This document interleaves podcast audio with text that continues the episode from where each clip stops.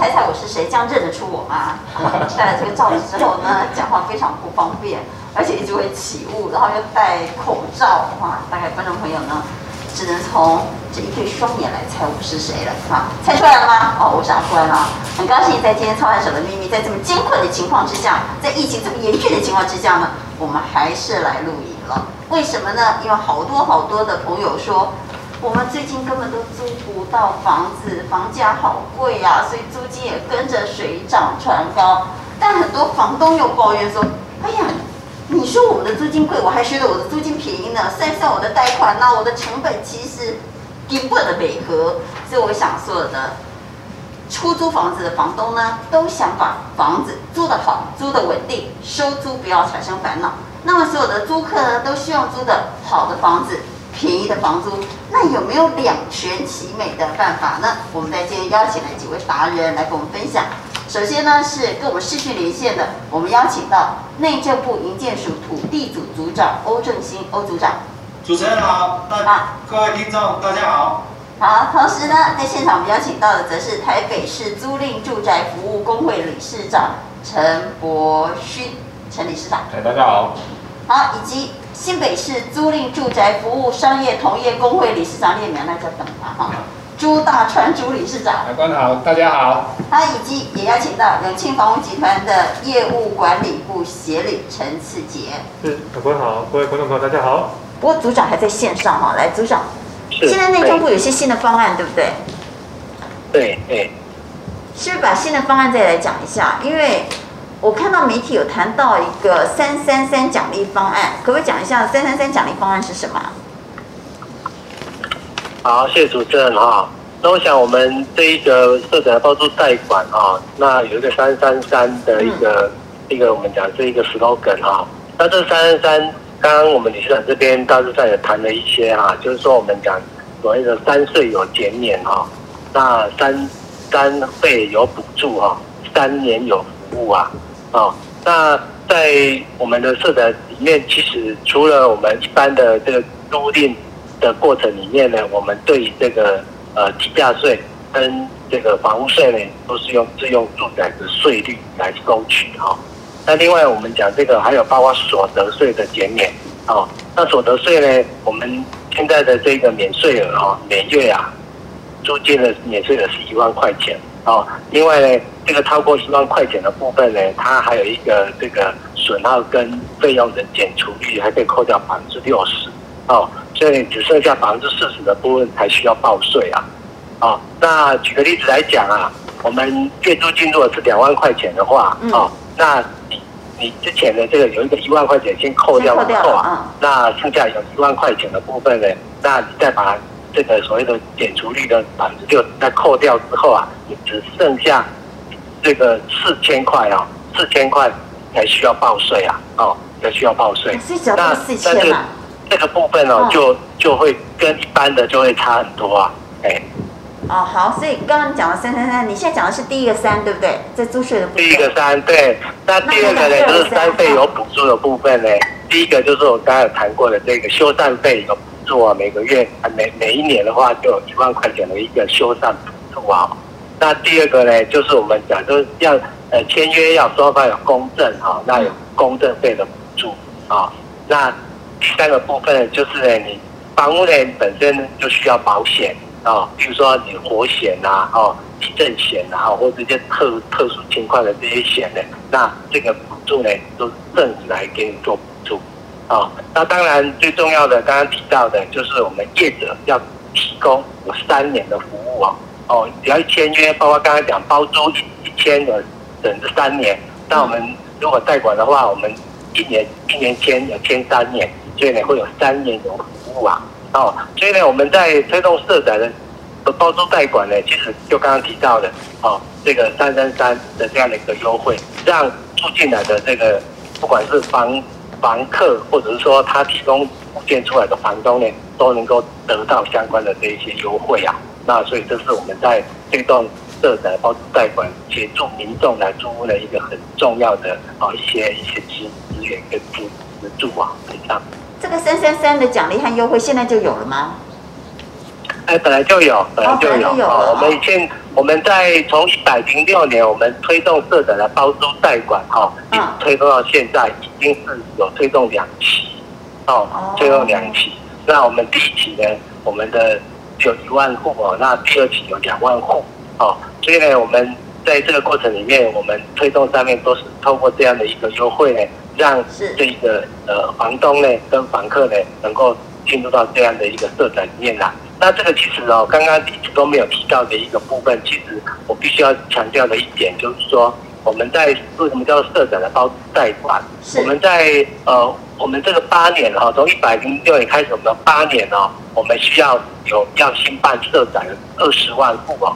那二十万户除了我们直接新建社宅的十二万户之外啊，那另外的八万户呢，就是透过我们的社宅的包租代管，能够让。民间的这一个住宅的资源，能够透过这样的一个过程呢，能够透过业者，能够透过这样的一个补助呢，来来等同于我们政府提供的八万户的社宅，能够来来提供给需要租的这些民众呢，来来居住啊。其实这这也是在我们在在我们政策的推动上面一个很重要的机制哦。好，组长，不过呢，说真的，一定是宣传的不够。所以我今天才知道，不过也不算晚。那知道，因为刚刚哦，刚刚有一点断讯了，所以照理讲，这个应该最早最早就要先讲，讲了之后大家才知道说我们的目的是在这个部分。那当然有很多的优惠，我们刚刚其实呃，我可以再继续再补充的意思就是说呢，其实我们现在已经在推动第三期哈，我们今年五月开始就推动第三期。啊，所以呢，在第三期其实有更更多的一些呃一些优优惠在这在这个里面，也包括我们最近我们针对刚刚提到的那个免税额的这个部分的提高，我们最近透过住宅法的修法，哎，我们在五月十八号已经三读通过了，所以呢，我已经把刚刚讲的一万块钱的这个免税额已经提高到一万五千块了。那提高到一万五，也就是说，呃，刚刚你不是举了一个两万块的例子吗？你说两万块先扣掉一万块，然后剩下的一万块再扣掉六十 percent，你只要报税报四千，对不对？我们只要报税报四千。对。那现在如果提高到一万五的意思是，两万块扣掉一万五，五千块再扣掉六十趴，是这样吗？对。对。我只要报两千吗？剩下两千，剩下两千需要报税。那这个什么时候开始？我们五月十八号立法院三读通过了，只要只要总统一公布之后呢，我们这一个部分就。就实施了，所以呢，应该是很快，很快在大概在五月底或者六月初，大概就会总统就会公布了。所以以后我们的免税额就会从一万块钱提高到一万五千块。啊，那另外还有一个，那那那我再问一个问题，对不起，组长打个岔。还有一个提多，还有一个提多哈。组长，对不起，我打个岔。组长，对不起，我打个岔。来，那如果我的房子呢，就租一万二。那刚刚你说的一万。那我这一块钱税都不用缴的话，那就通通免税啊！通通免税啊！哎呦，安尼袂歹呢。而且房屋地价税还打折。所以地价税、房屋税还还算自用，用自用的。用自有有优惠。好，那你刚刚说还有第二个利多是什么？补充一下，这个特别讲。第二个利多呢，就是刚提到的，就是我们讲那个提高了一万五，但但是一个部分。第二个部分呢，就是说呢，很多房东啊，他在拿这个这个。物件出来的时候呢，其实以前的出租呢，都是比较属于这个这个地下化的经济啊。那很多人都怕说拿房子拿出来之后呢，会被追税啊，会被追税。所以我们在这一次的修法上面呢，我们特别把这一块，就是说，你今天呢，我们把这个租约呢拿到税金机关去的时候，其实是让他做减税用，不是让他作为追税用。所以呢。就是房东呢，尽可以就是去除掉之前的疑虑，尽可以把他的物件拿出来当我们的社会住宅的包租代管的物件，不会给你做之后的追税的这样的一个动作。我懂了，所以朱总，你意思说，因为嗯，现在很多房东他其实没有报税嘛，对不对？这种情况很多。那你意思说，如果他愿意把他的房子拿出来做社会住宅的包租代管，那过去。他没有报税这件事的呼呼的不遵审了的对啊，不会跟他追啊。那个做了不遵审了哈，这这件事就主持人家在讲对了嘿。反正就不会跟他追了，叫他不要担心啦，对不对？对啊对啊对啊对啊。啊，那我了解。好，那还要问一下组长，那我的房子如果拿出来，请政府帮我做社会住宅的包租代管啊，那以你们的经验，你们现在也做了两期了，现在做第三期，通常媒合率高不高？会不会等很久啊？还是我拿出来的第一天就开始算？嗯，会不会等很久？组长，我的意思是说，假设呢，我今天跟你连完线之后，我回去想想，真是不错啊。我下个礼拜一呢，我就决定把我的房子拿出来做社会住宅的包租代管。那你不是要帮我包三年吗？对不对？这三年是从下个礼拜一就开始算吗？还是从你找到房客之后开始算？啊、呃，我们基本上就就会是像刚刚包租的话，嗯、包租的话，基本上就是业者会跟你去谈，说你房子要不要给他来当二房东嘛？对。啊、哦。对，所以呢，他跟你签的时候呢，那这个时候就生效了。哦。哦。他跟我签就生效了。他什么时候找到房客不关我的事。所以那个跟你签约的时候，那个时候就契约就生效。我懂了。所以他什么时候找到房客，那是他的事。但我跟他签约的那一天就开始算，对不对？对对对对。哦，我懂了。好，所以谢谢组长哈，帮我们解答很多疑惑。不过我们还是回到来问。永庆这次不是加入了这个社会住宅的包租代管的行列啊？那刚刚也谈到为什么你们会加入？那你们跟其他业者有什么不同？我也想搞清楚。因为其实，呃，帮政府做包租代管的业者很多。那我想知道永庆跟一般的业者有什么样的不同吗？OK，好，我想呃，先从永庆本身的在市场的品牌定位，我想在呃房仲业市场，永庆房屋算是业界的第一品牌。那第二个，我们在呃。双北地区的呃分店通路其实是非常多，意思就是说我们可以服务的伙伴其实相对多，然后在呃行销上的广度也相对比较多，所以在呃媒合上的速度应该相对会比一般业者来的更快。但是呃，我想，但是我签给你之后，你什么时候找到房客不关我的事啊？刚刚组长说的。哦，是没错，对。对，但因为我们服务有两块，一个是单，一个是包租，一个是代管。哦、但是代管就有关，代管关系我哈。对。但是我刚谈的。呃，不同是说，像你刚刚有谈到的一个重点是，你们有一个类似像买卖房子的履约保证，履约保证没错，所以不用担心。对。呃，不像业者收了钱之后没有把钱给我啊，或者是在这个押金上也同样的不用担心，这中间的转交会出现的问题，这是第一个不同嘛？那还有其他的不同吗？另外一个是我们针对呃包租呃代管，就是社宅的呃代租代管这一块，刚刚呃组长已经提到在包租。代管包租包管里面，政府是有补贴一些保险的这个税费，是对。那但是在代租代管里面，并没有这个的一个补贴，对。那所以我们永进针对这个呃代租代管的部分，一样有提供了一个这个特定这个事故的叠价险，来保障这个房东出租的期间，在保险这一方面的一个补贴。这也是目前业界唯一唯一有做，只有永进房有做。它的它的专有名词叫做。特定事故叠价险哦，特定事故叠价险，对，有两百万的额度。所以这个部分呢，永庆会帮我负责。会负责，对。哦，所以万一房子发生了这种我们不愿意发生的意外，因为我们有投保这件事情，所以会有两百万额度的一个补补贴，就是房价折损有两百万的额度预算。但是还是以实际折损来做计算，但不超过两百万之内的。对，因为这个保险的最高上限也就是两百两百万。哦，目前的法定最高就是两百万。所以假设我的房子因为这样折损了八十万，这个保险就会补我八十万。如果折损了一百万，就补我一百万。有发生的就是两百万。哦，所以我们就不用担心，万一我们把房子出租遇到这种不好的事，那对房子的房价会有伤害。对。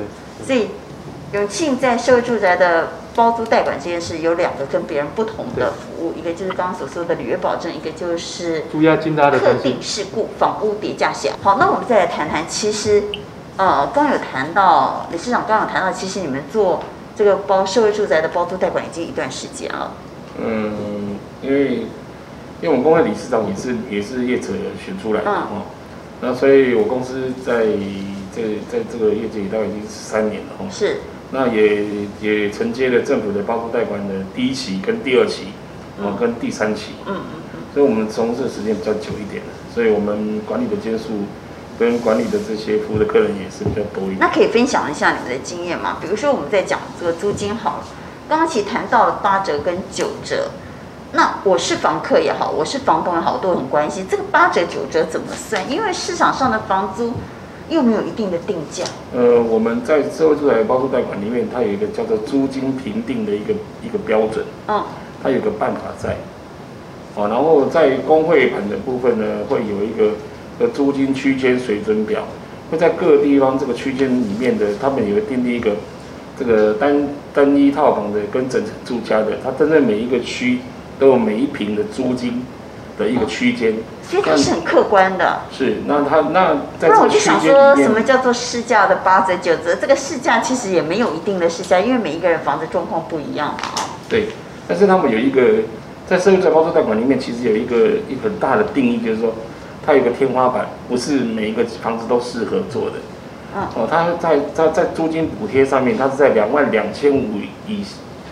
最高两万两千五以内来征来做补贴，不管是补贴房东也好，房客也好，在这租的就是两万两万两千五，超过的部分呢属属于呃房东跟房客自己要去去去缴纳，但是以房客租金补贴就是个有有有，假设你你的房子今天是五万六万，可能你就不你就不太适合加入社宅，因为你的房客不见得负担得起。听不太懂啊？观感不佳。啊？这个这个这个我要怎么讲？这个呢，换换换朱大哥来讲一下，这什么意思啊？我听不太懂。什么样的房子适合去参加这个社会住宅？刚刚国军女士长讲的，我们的天花板就是两万两千五嘛。啊。那你如果租到五万六万，你来用社会住宅包租代管，有点不太适合。不划算。哦。不太适合在这个。也就是说，我们第一个。我懂了，也就是说，如果我的房子的租金水位会超过两万两千五，就不适合加入这个社会住宅包租代管。如果超过很多了，啊，超过很多就不适合，比较不适合。哦，所以也就是说，其实包租代管它这个租金其实是有一个天花板，这个天花板就是两万两千五。第三期的计划，台北市是三万九千块了。哦，台北市是三万九。对，那新北市是三万三万九。新北市是三万三万五吧。所有的所有的折折数基础都在两万两千五及以下的八折九折。那刚刚不谈到三万九跟三万五？那个是说，假设说因为。很多房子现在现在台北市台北市跟新北市租在两万多块，其实不太好租房子。对。所以我们开设的开放，你的假设以台北市来谈，嗯，三万九以内的差额部分，两万五就差额部分，东客双方可以的话，它也可以也可以补贴进去。但是我针对房客的补贴是在两万两千五以最高上限。好，还是听不懂。那来，那我觉得我们用实力来告诉观众朋友，说明一下。因为啊，观众也听不懂，观众也听不懂啊。来，组长要帮我们说明一下。来，组长帮我们说明一下。对对对，好了，那个刚刚讲的，当然局长讲都对啦哦，都对。那第一个在讲说，我们为什么要定一个所谓的这个天花板的这样的一个部分啊？因为我们在算一些市场租金的时候呢，其实我们会根据各个地区它的一个租金的水水准，我会定一个标准。那这个标准呢，会来会有影响的是说，到底我们。对于这个人，每一个这个弱势户也好，或者是相关的一般户也好，我要给他做多少的补贴？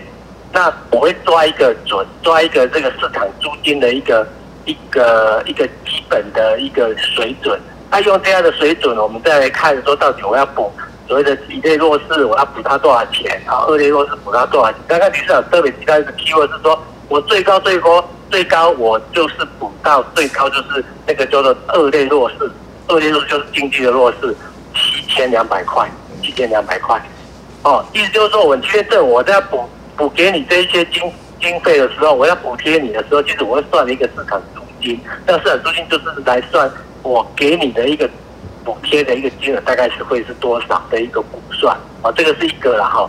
那第二个部分在讲说，在整个。整个受理的那个呃物件的时候呢，其实我们在社宅包租代管，我们不想说你受理一个物件，每一个月租金五万六万这样的一个一个租金水准，其实是很高的哦。曾经在之前在台北市的社宅，像明伦社宅，曾经有曾曾经有做过一些争议，他每一个月租金超过四万块，每个月租金超过四万块，曾经掀起了一。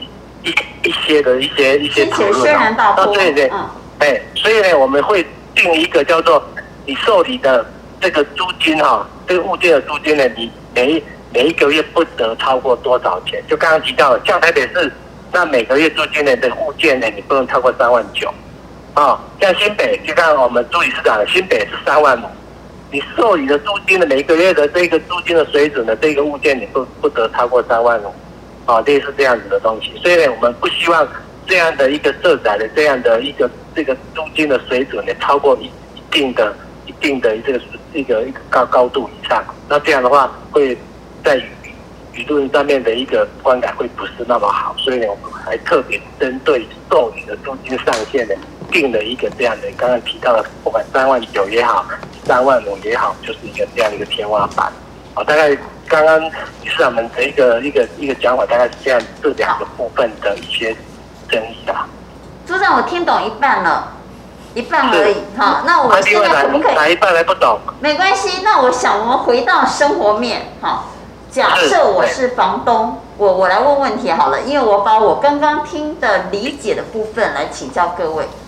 假设我有一间房子，我要做包租公，我这个房子呢，现在在市面上如果租超过，假设你刚刚说台北是三万九吧，新北市是三万五，假设我这个房子呢，现在一般市面上可以租四万的，我就不要参加，是这个意思吗？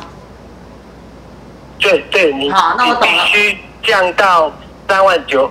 才可以参加，才能够进到我社长包租代管。好，那我现在有个房子，好，那我们就那四万块以上的呢，来参加可能有点不划算啊，所以也许这群包租公呢，除非你很有爱心了哈，否则呢就不要参加。好，那我再讲第二个情况，好不好？我们现在都先讨论房东，等会再来讨论房客。那我们要让今天收看我们的观众朋友都能够充分的理解。如果你是房东，你要参加社会住宅的包租代管，你会遇到的问题，阿官帮你问。那你如果是房客，我也会帮你问清楚。所以，我们先处理房东，等会再来处理房客。好，第二个问题是，阿关的这间房子呢，那就是三万九。哎呀，我去年是租人家三万九，那我觉得可以哦，我可以参加哦。那我就参加了社会住宅的包租代管，对不对，组长？可以参加了嘛，对不对？但我参加之后，刚刚又提到了第二个数字叫两万两千五百块，对不对？所以我想问的是，我参加了之后，我我过去这个房都租人家三万九，所以我可以参加。好，我也觉得哎，好像不会不划算，那我就来参加吧。但我收的房租是不是只能收两万两千五百块？是这个意思吗？不是，好，来，请出来讲一下。其实你本身还是还是租出租的一个一个金额还是三万九啦，还是三万九，哦，还是三万九。那那个两万两千五百块的数字是什么？只是我们在算房客端。那我们现在客端，等会我再房客端他那边的为弱势户的补贴的部分呢，他。的一个金额的计算就那那组长，我们先不要管房客端，我们先把房东端搞懂，然后我们再来搞房客端，好不好？不要混在一起，否则会听不懂。好，对对，好。那那现在我们假设上，我现在问，那我现在是房东，做租金的一个上限，哎。那我现在是房东，我估计就租三万九，对不对？那我就可以参加了。参加可以参加。那我参加之后，不会只收两万两千五，对不对？不不会，那跟那个没有关系。啊，跟那没有关系，好好好。那我会收到多少钱呢？照刚刚我的理解啊，我参加的包租包管，那就是三万九打八折，这样对吗？这个理事长你可以补充，对对。啊，对了，好啊，那我懂了。那如果是代租代管，就是三万九打九折。对。但是这个三万九不是我认定的三万九，是政府评定的三万九。如果我的三万九很公道，刚好政府评定我的房子也是值三万九。那就是三万九的打八折，跟三万九的打九折，这样对了吗？对。好，那我懂了。对。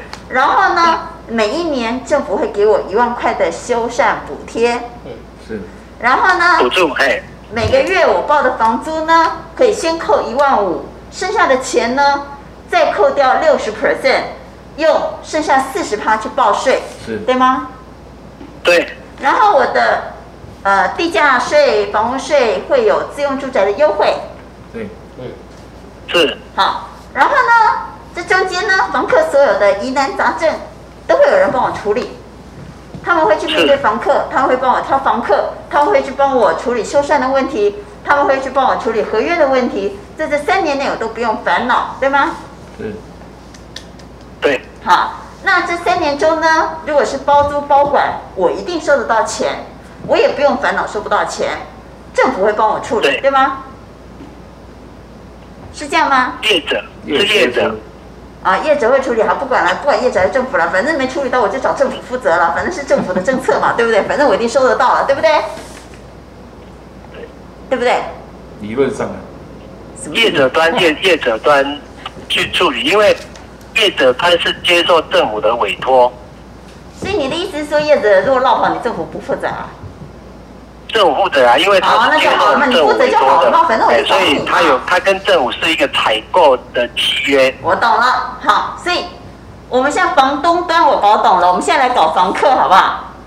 啊，房客好。好，我们现在，因为你们这样子呢，如果俩关都听不懂，那我们电视机前的观众或网络上的观众朋友怎么搞得懂嘛？所以不要混在一起讲。我们现在开始讲房客，我是一个房客，我是一个北漂族，我现在要来租房子了，那我。符合什么样的条件可以租房子呢？我们请协理再讲一次。好，如果我是到台北市，我要什么样的条件我可以来参加这个呃社会住宅包租包管或代租代管的？OK，它大条件有几个？第一个，你本身有这个涉及在双北地区，然后另外你有在台北有就业或者第一个我要先涉及在双北。对。可是我又没租到房子，我怎么涉及呢？有涉及，或者你是北漂上来的。如果你是在涉及双北的，或者是你是从南部上来，在台北有工作跟就学，实际在这边工作就学，有两个条件。所以我是从南部上来的小孩。OK。我现在在台北工作。OK。可是我现在没有房子。对。对，我现在住在我阿姨家好，假设啊，那我这种情况我可以参加吗？呃，这是符合第一个条件。哦，可以的哈，北漂族可以嘛，对不对？或者上班族可以嘛，或者你可以的。第二个，那我的收入呢？收入在台北是。家户他个人如果自己是户长，整个家户是一百五十八万以下啊，一百五十八万以下。年收入？那新北呢？一百三十呃一百二十七万。啊，一百二十七万以下。我只要符合这个条件，我就可以去申请，对不对？对。好，那我懂了。第三个，刚刚谈到了补贴，这个我有点听不太懂哈。假设呢，阿关是一个从南部上来打拼的年轻人，观众朋友你不要生气。也不要笑，好，虽然我不太年轻，我现在是假装嘛哈，假装我是从高雄到台北来到起怕扁来少年郎，那我就收入呢，刚刚说一百二十几或一百五十几嘛，对不对？好，反正我的年收入就一百万，那我就一个人就扣狼了哈，那我就可以参加了嘛，对不对？那我就参加呢，我就要去，哦，透过政府告诉他说，我想要透过政府帮我找适合的房子。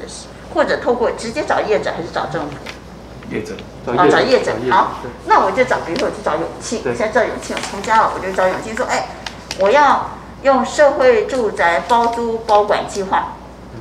因为呢，我来台北念书或者来台北工作，我就不可能明年就回去啊，我可能希望有一个比较稳定的的那个住宅的条件，好，我不想动不动就换房子，那我就来找你了，对不对？那租了一个房子，假设是三万块的房子，啊，就是市价大概三万块。对。那政府会补贴我多少呢？好，这边因为有分成这个呃一般户、一类户跟二类户。嗯。这个二类呃一类户、二类户的细节，待会再请理事长做补充。我先针对补充的金额做说明。好。一般的一般房客，他就只是针对他可以承租社宅，就是享受他比市价低八折或九折的租金，这是第一个。那如果你是符，呃，是符合一类户的这个资格的话，台北市最高可以有这个两千五百块的月租金的补贴。哦。台北市，新北市是，呃，在包租，我刚才是包租的部分了，包租。那呃，新北是两千两百五十元的。这一个是两千五，一个是两千两百五十块。对。那如果你是二类户的，就相对在在。那一类户指的是？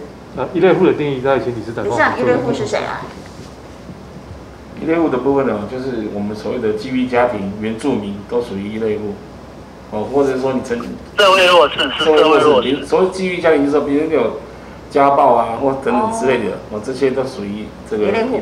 那如果你是一类户呢，在台北市可以有两千五的补贴，在新北市可以二二五。我们会我们会用两万两千五的基准来来计算，然后打七折。两万两千五的计，就说你租三万，但是我的计算方式还是两万两千五计算。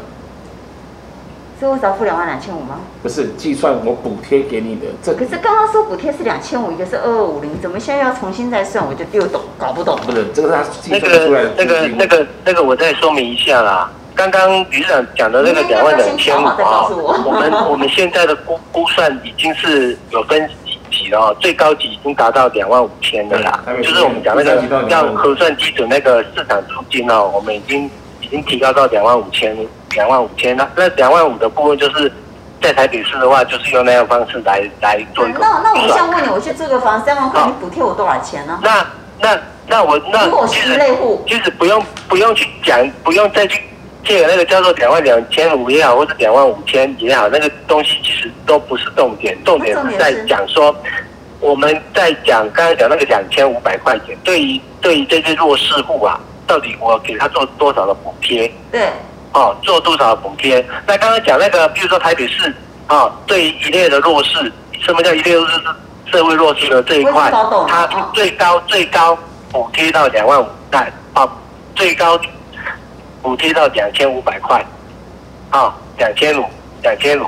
那那当然这这个部分，这是一个我们讲补贴的上限，当然会，当然是看你本身，你如果你的租金的水准没有那么高，那当然不可能。不不可能给你两千五嘛，一定是第一点。但是你那个租金水准如果是很高，那当然如果你用那个比例去算的话，可能会超出两万，哎，超过两千五百块钱。所以呢，最高最高我也不到两千五百块钱而已。所以呢，我们在这个过程里面，我们本身会去算一个一个最高的一个补贴的一个补助的金额。那你不管你物件你的租金多高，我在一个物件。所谓的第一类弱势，我只能补到两千五百块钱。你如果是属于二类，就是改成刚才讲的经济的弱势的话，最高可以补到七千两百块钱。啊，那所以呢，这件事事情就是你低的话不可能补到七千二，但是高的话，我最最多也补到七千二而已。所以呢，它是一它是一个这样的方式来做计算的，所以这样就比较清清楚的去去看说，到底刚刚提到的那个叫做租金的一个一个补助，哦，它是一个。每月最高的租金补助的一个金的一个一个表，那大概是让我们业者在推动的过程里面，就会依照这样的表。那多的不会多多高于七千二，低的话呢，那那本身呢就是依照他的租签约的租金的比例来算他的一个补贴，所以这样的话，他就会比较有一些一些标准来做这个部分。哎，那我可不可以把我理解的，呃？呃，来讲出来，来听听看到底我想的对不对哈？那这样我有一点搞懂了哈。所以简单来说呢，就是如果我符合不管是一类还是二类，我就会有补贴。那这个补贴是多少呢？其实是按照比例的，啊，跟租金的比例有关。你们会有一个计算的公式。那我想我们就不必讨论那个细节了。但是如果观众朋友他是一类的，他最多补贴到两千五。如果他是二类的，来看就是两千五。啊，台北市啊，然后新北市是二二五零，对不对？对，对对对。好，那如果它是二类的，它最多在台北市可以补贴到七千二。对对。然后新北市可以补贴多少？六七五零。到到呃，它是到那个六千七百块，六千七百五十块。好，六七五零，那也有可能。六七五零。有可能补贴五千，有可能补贴四千，可能补贴三千，不一定，那就有一个计算的公式，但是最多有可能补贴到七千二，然后新北市有可能补贴到六七五零。所以换句话，也就是说，对房客而言，如果他参加这样的一个呃政府的优惠政策，那一方面呢，租金本身就已经比市价可能打八折或九折了，然后又再有补贴，所以他的租金负担等于是双重优惠，对吗？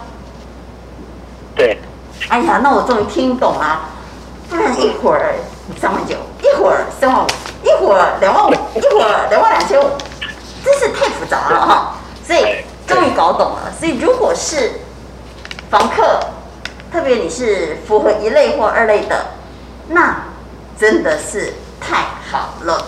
我如果是租屋族，我今天听到这个新的政策，其实不是新的政策啊，今天听到一个这样的政策，我一定会认真去参加，因为房租已经比较便宜了，然后政府又有补贴。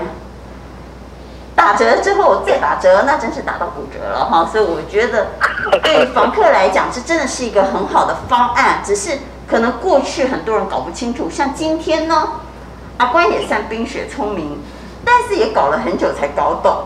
那我相信我们的呃网络上的好朋友们，经过了这样之后，终于搞清楚了吧？所以你是房东，你就搞清楚房东的部分；你是房客，你就搞清楚房客的部分。阿赖党这会不然会搞不清楚了哈，所以组长这样我们终于搞懂了。好，谢谢主持人啊，终于搞懂了。真的搞懂。那我怎么知道我要去找什么业者呢？哎，我怎么知道我去找什么业者？是政府的呃公开网站上会有这样的资讯吗？会有，会有。我们在包括我们业者的这一个网页，或者是我们营建署或内政部的网页，都有这一方面的讯息。那像今天，嗯、呃，像今天的博勋理事长就是负责台北市的，对不对？嗯。那如果是呃有房东也好，或房客也好，他是在台北市，他就可以找他嘛？找我，找我得标的业者。找你得标的业者啊！我会员得标业者不是？那你得标的业者，我怎么知道是谁？呃，我们得标业者会在营建署网站上公布，哦，还有在国家住都中心的网站上会公布。营建署的网站上会公布。对。好，那新北市呢？也是找，也是在营建署跟住宿中心的网站里面都有公告。哦，那永庆就是？他这次得标也会在营建署跟住宿中心的网站。那永庆是台北、新北都有吗？对，台北跟新北。哦，所以如果。观众朋友，你们觉得很麻烦，就直接找永庆就对了。哎呀，因为永庆台北、新北都有，对不对？没错。好，这样我们搞懂了。谢谢组长，希望所有的想租房子的或想把房子出租的，都能够有一个美好的呃房客，或者是找到一个美好的房子，好不好？谢谢组长。谢谢。好，组长，谢谢。我们今天终于搞懂了哈，所以想租房子吗？想当包租公吗？其实这是一个又方便又省麻烦又有保障的一个管道。那也许很多房东会以为少收房租，但是阿关也算是就搞省了哈。请大家把计算机拿出来算一算，其实没有比较不划算，因为政府给的优惠啦，租税优惠啦，然后他又不给你查税呀，然后包括他给你的补贴啦，或你省了麻烦啦。其实我经常说，时间就是金钱。我自己也去租过房子，我自己也曾经把房子出租给别人过哈，我都觉得这中间的繁琐程序非常多，浪费我很多的时间。那当然我也碰过，OK，不好意思啊，所以呢，我也有过没收到房租过。所以如果呢，透过一个可以信任的，呃，不管是业者还是政府呃得标的业者。能够帮我处理这些事，我觉得确实会省很多麻烦，所以也让协理讲一下好不好？你通过这么多要来租房子的，或者要把房子出租的经验，可不可以来分享一下？正面的吗？负面的吗？呃呃，负面的，最好是 最好是把你碰过的麻烦讲一下。那是不是将来透过这样的一个平台？就可以省去很多这样的麻烦。我我我们可能没有像阿关有这么多房屋出租的经验，然后我们自己本身没有这么多。我是分享。我有说我有很多吗？刚刚不是说我，哦、我是说我曾经有过。哦、OK OK。租房子的经验和把房子出租的经验，你不要害我，真的，到时候国税局来找我。OK OK OK。好，我先讲一个，我想比较多可能是呃学生啊，或者是出租。呃，来租房子的，包括我们自己在学生时代租房子也有碰过类似的经验。嗯，就是房屋状况可能没有很好。那如果在居住承租期间又发生屋况的问题，通常这时候你找房东来修缮，当然很多房东是好的，可是偶尔会碰到一些房东对于修缮这个问他一直一直一直拖延，变成你的房子里面不管是马桶的问题啦、水电的问，就是水电方面的问题，或是屋况的问题，或是邻居的问题，他都不愿意出来帮你做协调的时候。这个时候其实你会蛮困扰的，以房客来讲。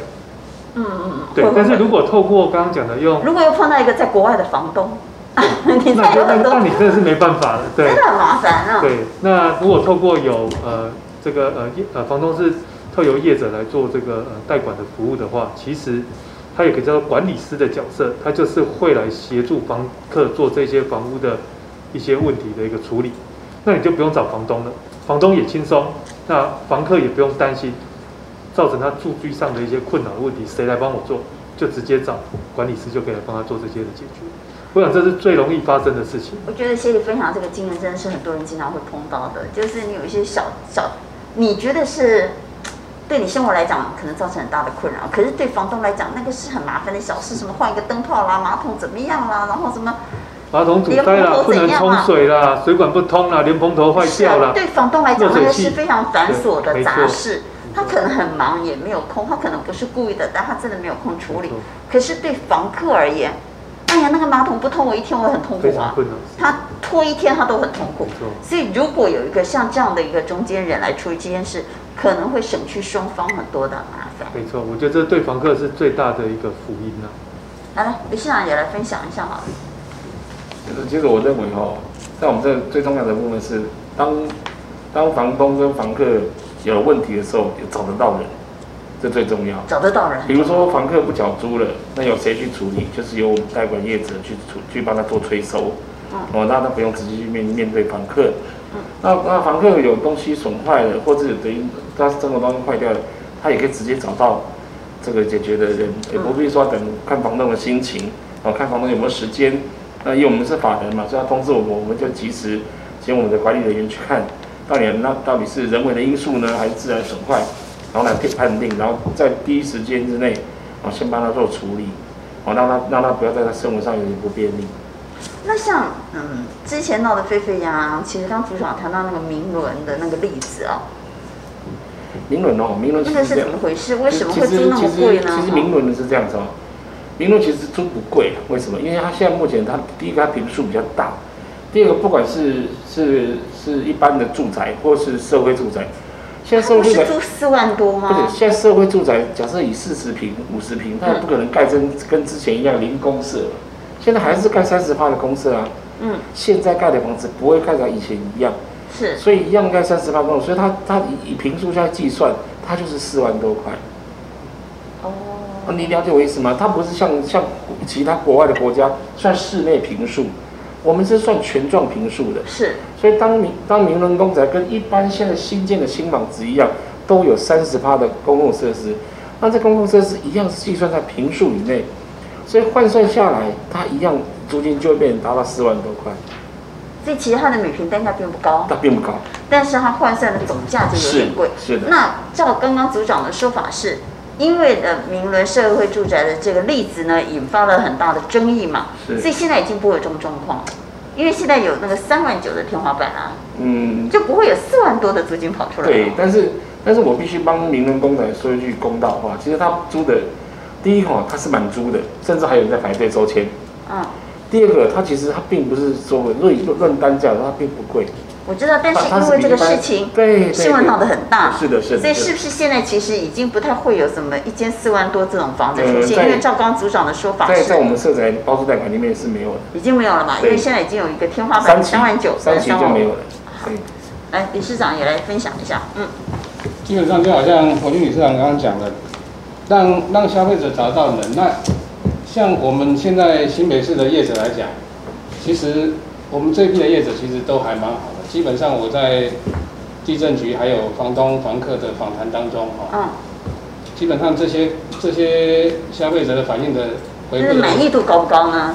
满意度很高。没有没有什么客诉的地方，包括、嗯、包括他们的具体器，每一家公司，当然可能会有小地方，但是他们马上就去处理。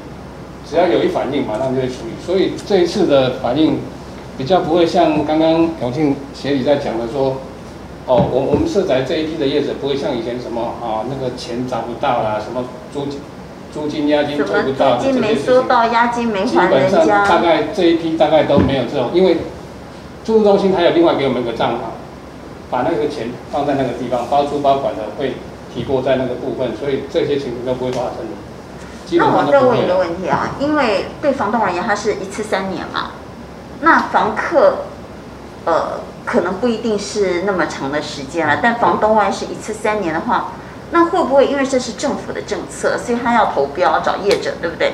有没有可能今年是 A 公司明年是 B 公司，我每一次房东要面对的人不一样，会这样吗？呃，是每一年的吗？还是？不是，我们你假设我今天我我跟您包租三年的，那我这三年我都找你，对对对对？对对，哦，没错，就不会中途呢，今年是找你，明年是找他，后年是找他，不会，因为过去很多政府的案子，它是一年一标的嘛，所以我们房东会很担心说，啊，给你催你，没你催啊哦，你催啊，我们就麻烦呢，所以不会这样，就是我今天对你，就是这三年我就是对你。是的哦，好，那我们这样，他的三三三就是三年有服务，对，三三三三年有服务啊，就是我不会中途，我跟政府的采购契约也是三年，对，哦，好，这样我们理解了，非常感谢现场三位租屋达人哈，来帮我们解决很多有关房东以及房客都会遇到的问题，特别是啊，阿关在今天主持这期节目之后才觉得，哎，真的蛮不错的，如果我有房子要出租。我会考虑交给你了哈，好，谢谢几位，谢谢谢谢谢谢大家，谢谢。